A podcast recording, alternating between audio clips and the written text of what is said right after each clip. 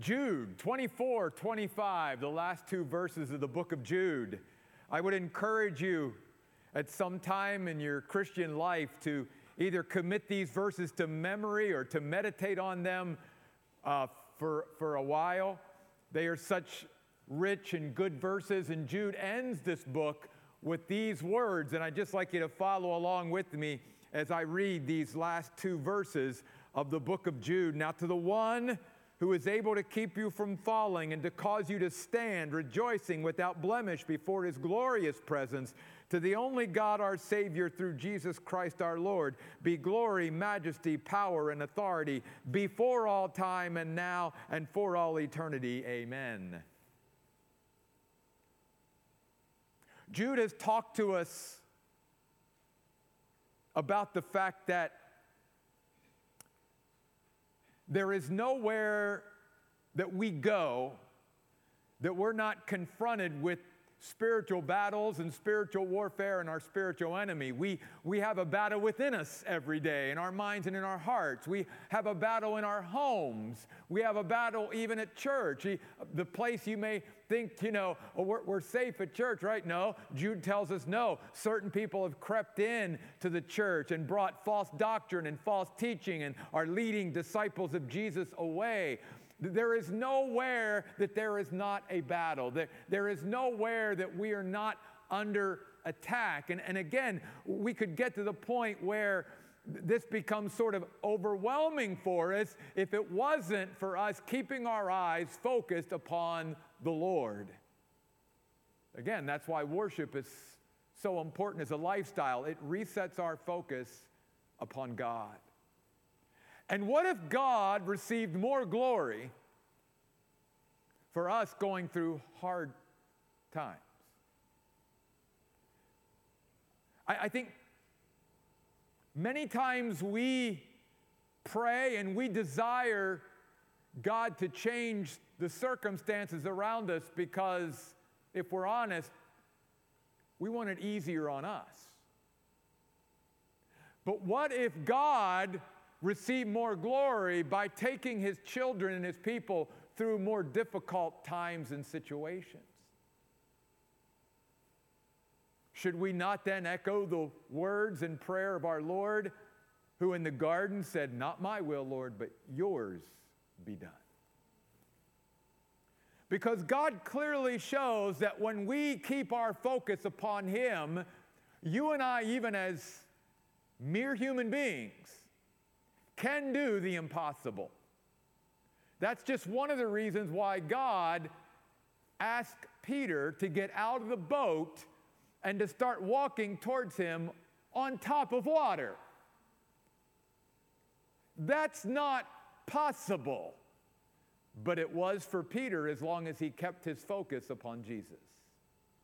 It's when he got his eyes off of the Lord and got them on the wind and the waves around him that he began to sink. And that is a great picture for us today, my friends, even within the study of the book of Jude. Because what Jude has talked a lot about are the winds and waves around us. And that's why Jude ends this very powerful and intense letter with these two verses, because he's saying, now. If we don't get anything else out of this study now, let's get this. That the winds and the waves will come, that the false teachers and false prophets and false teaching will come, that the battles will come whether we're ready for them or not, that, that our, our enemy the devil is going to walk around like a roaring lion seeking whom he may devour. But when you and I keep our eyes on this one, the God who is described here in verses 24 and 25, we realize that no matter what may come, God can enable his people to rise to the challenges and rise above them and become overcomers and conquerors through our Lord Jesus Christ. That's why he starts out now. He is marking a shift in the whole tone of the letter. Because up to this time, he's told us all about the challenges, contending earnestly for the faith that was once for all delivered unto the saints, contending, in the arena every day, fighting the good fight, as Paul told Timothy. But you and I will not be able to sustain our fight with everything around us and it's coming against us unless we keep our eyes focused upon the one who is able. Verse 24.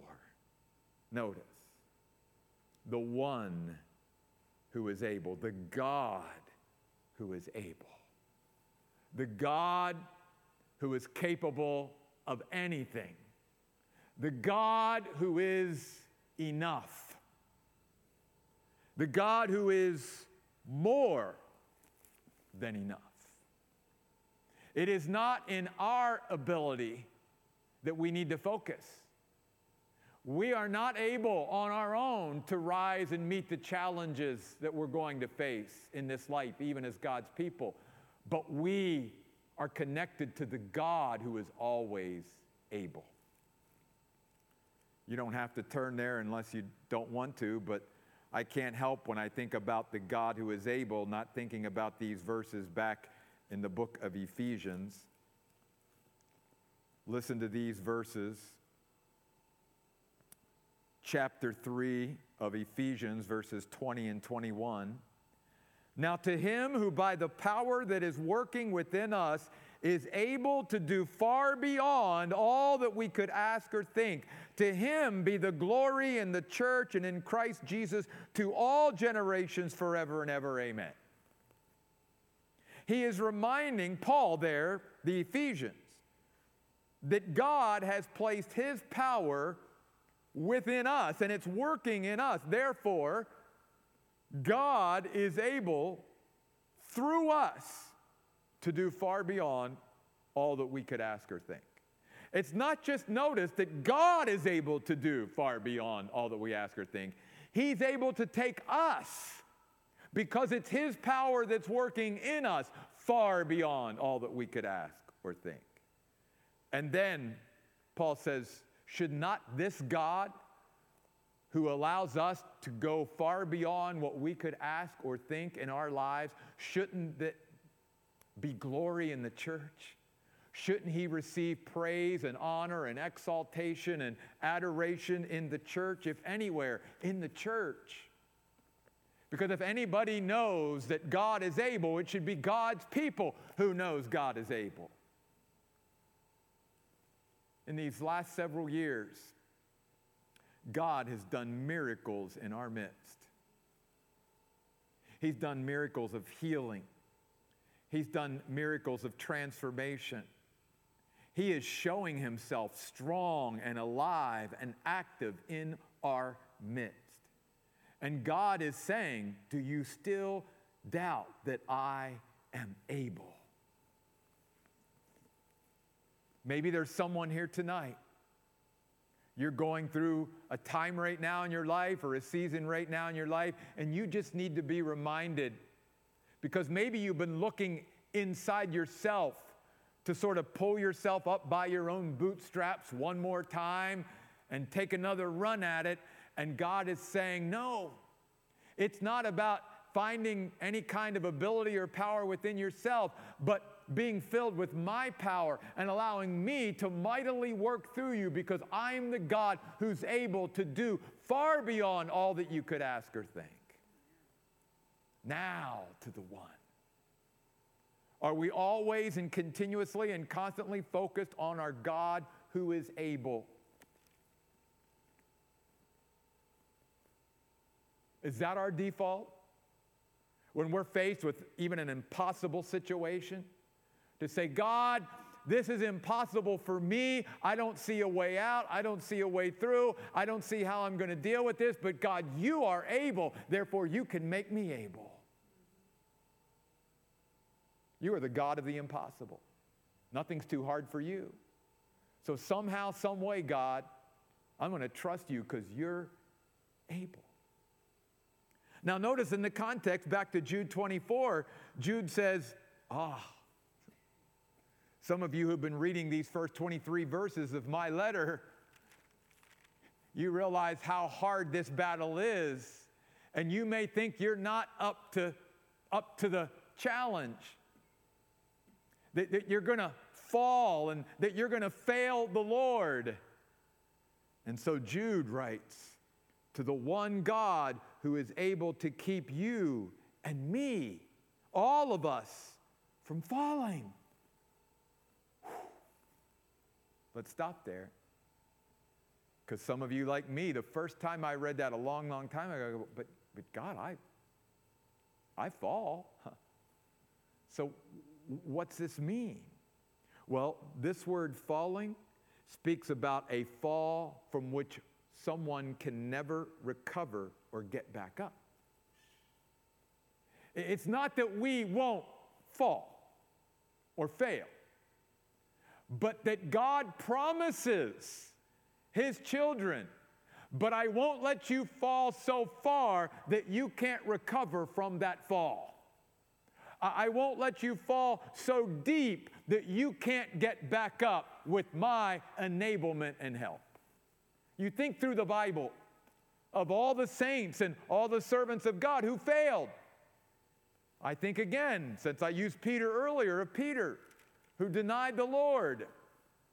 And yet Jesus restored him because, yes, he fell, but it was not an unrecoverable fall. Jesus encouraged him and Jesus restored him. Jesus still had plans and purposes for Peter. And he met Peter that day by the Sea of Galilee and said, Peter, feed my sheep. You're going to be one of the great leaders of the early church, and I'm going to use you greatly because your fall was never final with me, and our falls are never final with God. That's why I love Proverbs 24, verse 16. It's one of my favorite verses in the Bible because I fall so much. And it says, Although a righteous man or woman may fall seven times, they get back up over and over, again and again, every time. You and I are going to fall. We're going to fail. But God, every time, is going to reach down his mighty hand and say, okay, let's learn from that failure and let's get back up. There's still more to do. And so, maybe again here tonight, there's some of you, maybe some of you are even watching, you've fallen. And the enemy wants to keep us down when we fall and fail. He doesn't want us to get back up. And that's another reason why Jude writes these powerful words, is because we need to be reminded that no matter how we fail and how we fall, it is never an unrecoverable fall. It is never a fall that is so far that you and I can't get back up again with the Lord's help. And tonight, God is reaching down, maybe here, into someone's life and saying, Get back up, child, get back up. You've been down long enough.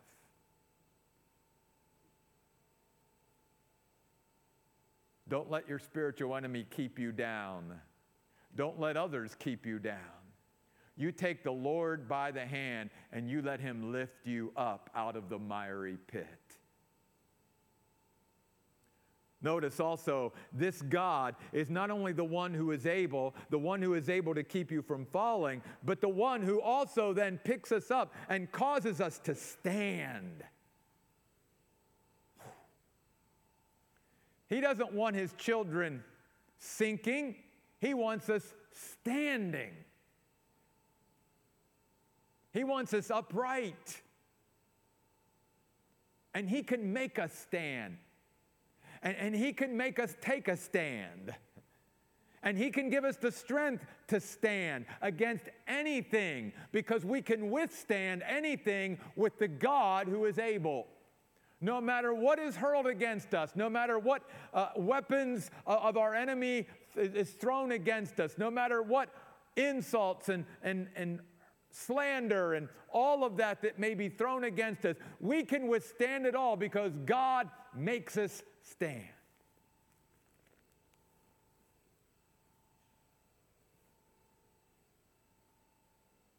I think about Stephen, who was being stoned to death. And yet he saw the Lord Jesus in heaven as he was dying. God was causing him to stand even as he gave up his life on earth for his faith in Christ. Paul said, No one stood with me, but the Lord stood with me and strengthened me so that I could stand in the evil day. God can make us stand. And, and here's the great thing, too in the context, it's not just standing anywhere. No, Jude takes us way far into the future. And he says, God can also make us stand, rejoicing without blemish before his glorious presence. Whew. It means that Jesus has reserved a place for us in his presence. We have a standing there because of the blood of Jesus Christ. I don't know about you, but I, I don't have a standing with God. I don't have any business being in a place like heaven. I don't have any business standing before the King of Kings and Lord of Lords, the Holy One who is perfect and sinless.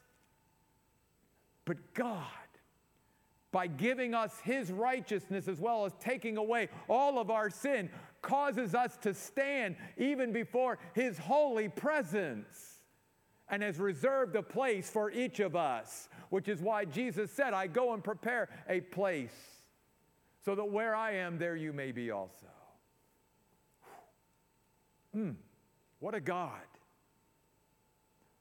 And then he says, this God not only is able, not only to keep you from falling, not only can cause you to stand and reserve a place for you, but he's rejoicing. And we are too. See, this is one of those words in the Bible that is a hinge word. It, can hinge one way or the other, and neither one is wrong. In other words, this word is saying, when you and I stand before the presence of God because He's making us stand there and giving us a place to stand with Him, that we will be rejoicing. This word speaks about extreme joy and exaltation. In fact, it, it's a word that speaks of bodily movement. It's a word that was used in Bible times to leap for joy. Jude is saying, You realize when we get to have, you know, the old, uh, you know, I can, I can only imagine. well, biblically, it's like, well, here's one thing we can imagine. You and I will be dancing and leaping for joy when we're in the presence of Jesus. Because we will be so full of joy that, that it, we won't be able to contain it. Even some of you that have problems letting yourself go through worship now, oh my, you're going to let yourself go when you get up there. But here's the other thing here's the other hinge to that. This word also speaks about, and, and this is crazy, the joy that God has over us being there with Him. Did you ever picture God leaping for joy over you, being in his presence? Well, that's what Jude said. And that reminds me of that great verse, one of my favorites. I know it's one of Nicole's favorites too. Let me read it to you Zephaniah 3:17. The Lord your God is in your midst. He is a warrior who can deliver. He takes great delight in you. He renews you by his love, and he shouts for joy over you. God doesn't hold back in the joy that we bring him. Incredible, isn't it? Absolutely incredible.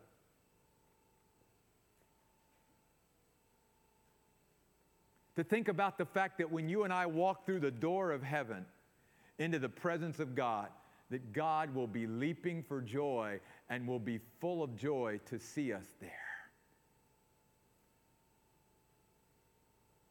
And then, as if it couldn't get, in a sense, any better, Jude just keeps piling it on. Without blemish. It's the word that was used in the Old Testament for the sacrifices. No spot, no blemish, nothing. God wipes all of our blemishes away. He makes us fit to live in His presence forever and ever.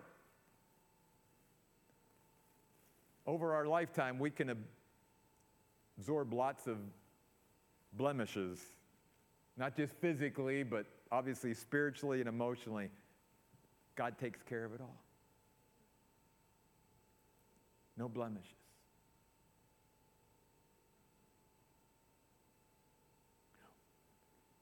We can't even begin to understand what we ourselves would be like in being without blemish. And yet, it's, it's one of the things that God is able to do. And when you and I start thinking about the fact that this God is able to keep us from falling, a fall from which we could never get back up, He'll keep us from that. He promises us that. It's always recoverable. He's a God who causes us to stand. He's a God who rejoices over us and who will make us fit to live in His presence. And if this God has promised us all this the day we walk into heaven, then it's the same God who can cause us to stand and who rejoices over us and who keeps us from falling and all of that down here. And even when we have our blemishes down here, he says, if you confess your sin, I'm faithful and just to forgive you of your sin and cleanse you from all unrighteousness. The cleansing power of God is amazing.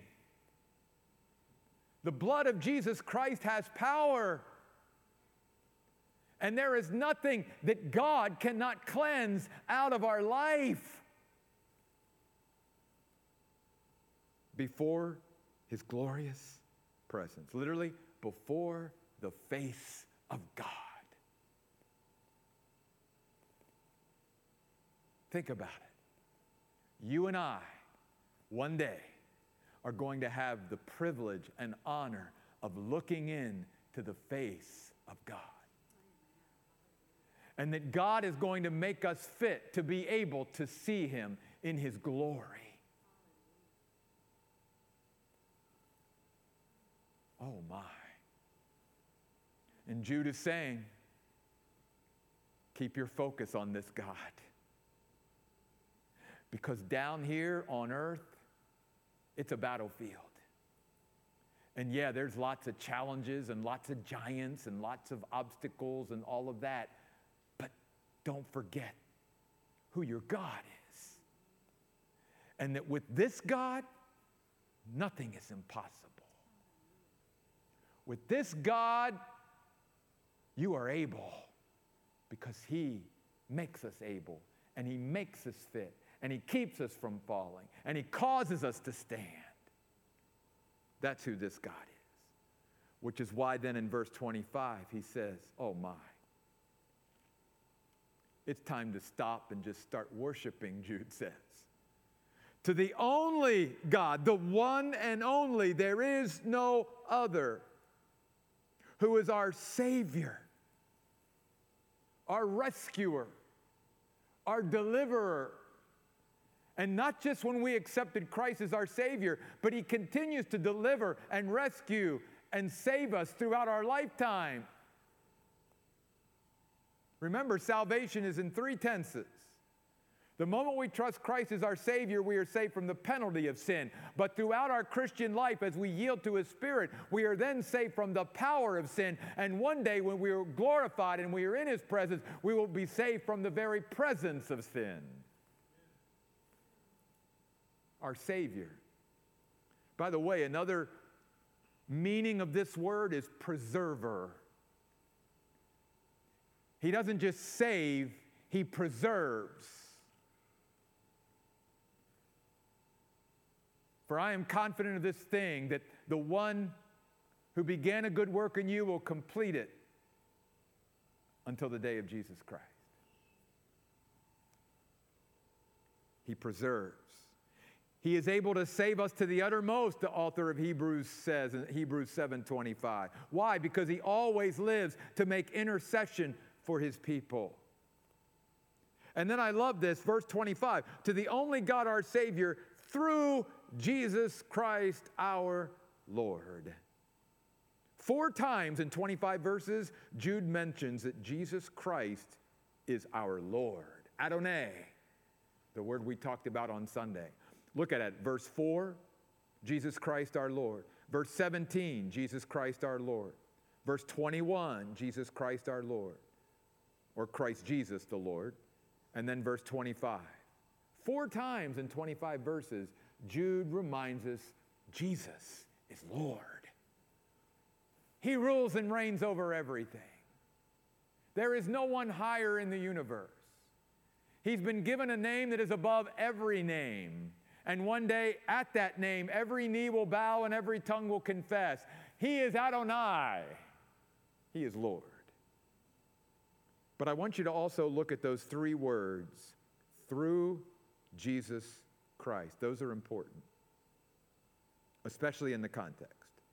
Because Jude is reminding us in those three words that all of our life should be lived through Him. Because everything comes to us through Him. And that if we're living through Him, then there's nothing that you and I can't do. Which is why Paul said in the very famous verse, Philippians 4:13, I can do all things through who? Christ who strengthens me. All of life, if we lived every day through Christ, nothing's going to stop us. He always leads us in triumphal procession in Christ, Paul said in 2 Corinthians chapter 4 verse. Always. Because Christ doesn't lose. Christ is never defeated. Christ has never met anyone or anything that is greater than him. So when you and I live our life through Christ, we'll be overcomers. We'll be more than conquerors. Our life will be primarily a life of victory, not a life of defeat not a life of being a victim. To the only God, our Savior, through Jesus Christ our Lord, then be glory. We sang about it tonight. Be the highest praise. That's what glory is giving God the highest praise. He is the most high God, the Bible says. He is to be exalted, He is to be lifted up, he is to be put in his rightful place, which is the very highest place in the universe. That's giving God glory. It is recognizing who He is and where He sits at the very top of everything. The highest praise, the glory, majesty. Majesty speaks of His prominence, His preeminence, His importance. That not only is He occupying the highest place, he should have the place of priority. He should be the most valued, the, the, the, the, the most important, the most significant in each of our lives and in the life of our church. That's what it means to give God majesty or to recognize His majesty. Power. This isn't just any power. This is reminding us of the almighty power of God. And it is a power not just to get things started, it is a power to perfect and complete what He starts. It is a power to see things through to the end. It is a finishing power, which again in the context is so powerful, if you will, by application, because Jude is saying God's power in you is able to do far above all that you could ask or think. And when you and I think we can't go on and we can't get back up and we can't finish the race, that God's power can enable us to cross that tape and finish. Just like Paul. I fought the fight, I finished the course, I kept the faith. Henceforth, there is laid up for me a crown of righteousness, which the righteous judge, the Lord Jesus Christ, will give to me on that day, and not to me only, but to all of us who love his appearing. And authority. Authority here is God's right to rule and reign over all. And you know, the crazy thing is, this authority that God has inherently because of who He is, He has granted to each of us. Don't forget that. You and I carry the authority of God with us every day as His people. Great Commission, Matthew 28. Let's be reminded of it. Jesus said, All authority has been given to me. In that authority, go and make disciples. Everywhere our feet tread, we go with the authority of Jesus Christ. That's why we can stand. That's why we can hold our head up high. That's why we can live in confidence. Again, not because of anything in us, but because we go in the authority and in the power of the Lord Jesus Christ, and we are doing it through him. Nothing can stop us. How does Jude end? Well, in a few words, Jude describes the totality of time. First of all, he writes, This God was before all time. You and I can't truly understand that. Because everything we are and every, you know, thing we've ever known is measured by time. And your brain will start to hurt, trust me, because I've tried to think about the fact that God had no beginning. He's always been. Always been. Nothing or no one created God. He always been. Before anything else was, there was God. There was God. And why does Jude say that? Because again, he wants us to, oh yeah, wow, that's my God. That's the God that was before anything.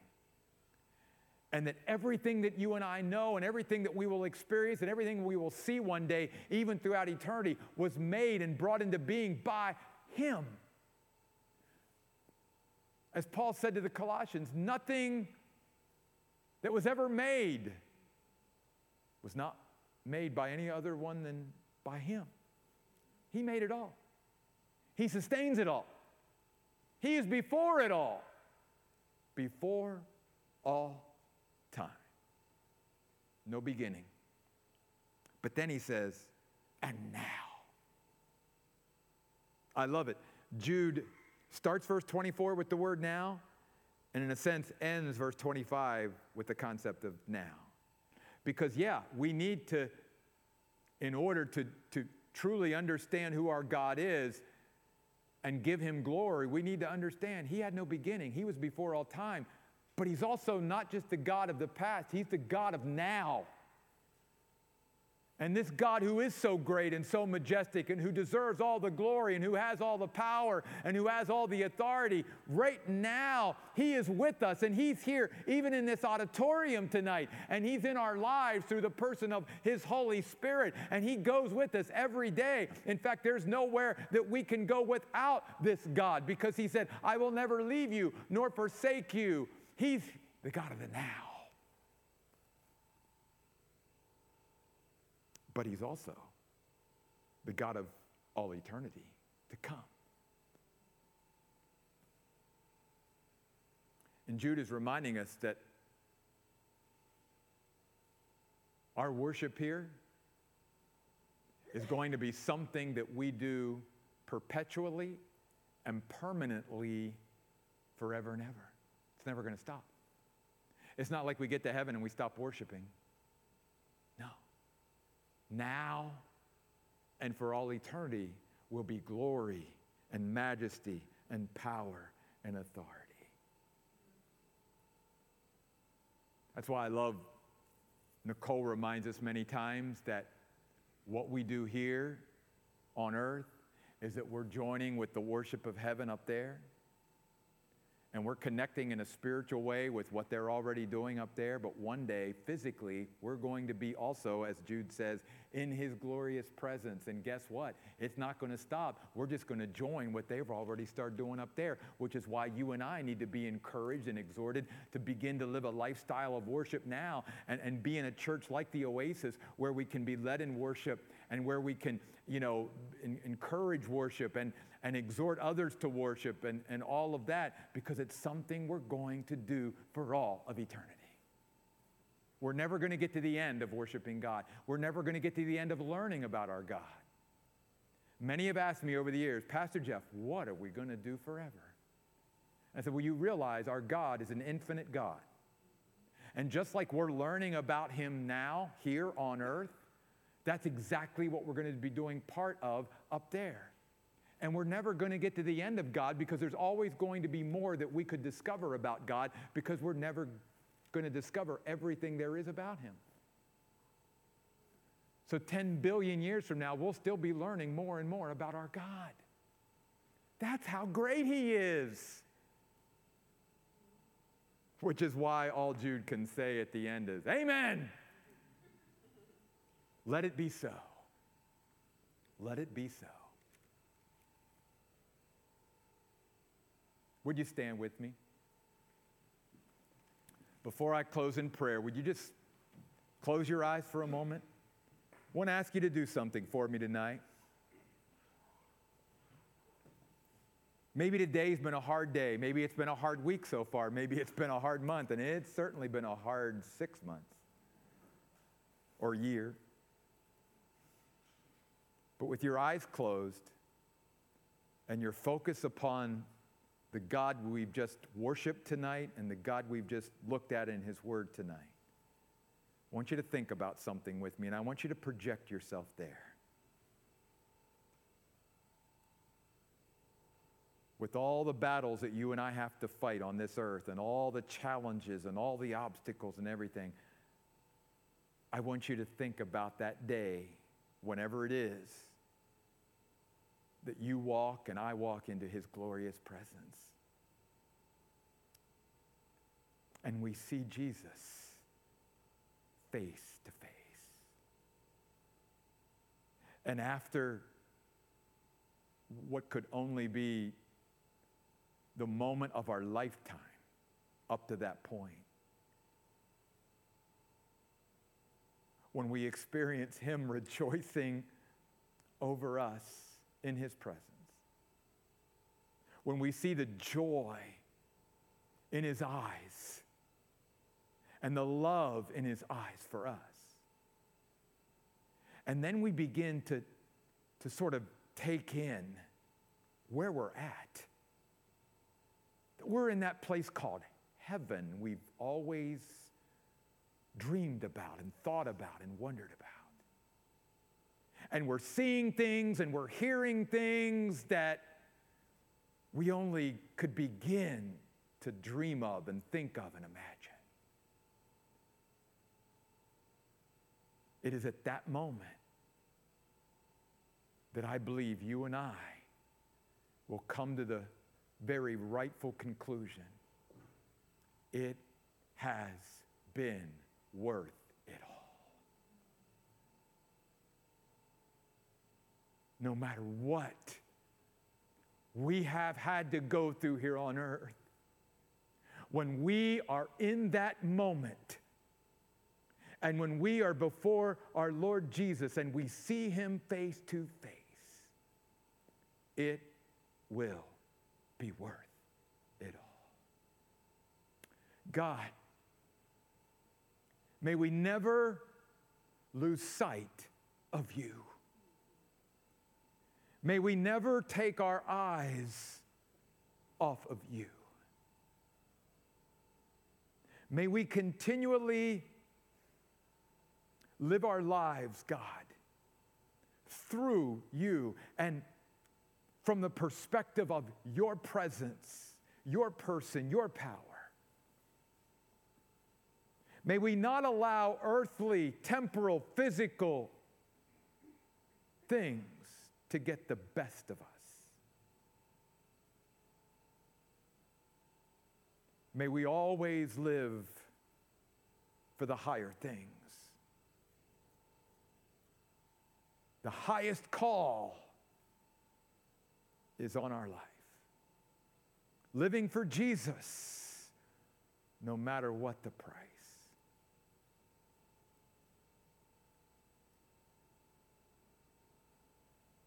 God, I pray that we will keep in mind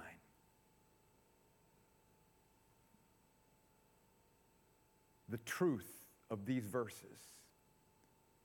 So that on those days, God, where we may fall or be beat down or knocked down, that we'll raise our hand, we'll take you by the hand, and we'll get back up and keep on going to the finish line, God. Because no matter what your will is for us here on earth, it will be worth it all when we see Jesus. These things we pray in his name. Amen. Hope you'll come back next week. We start a new series on Elijah next week. God bless. We'll see you next week.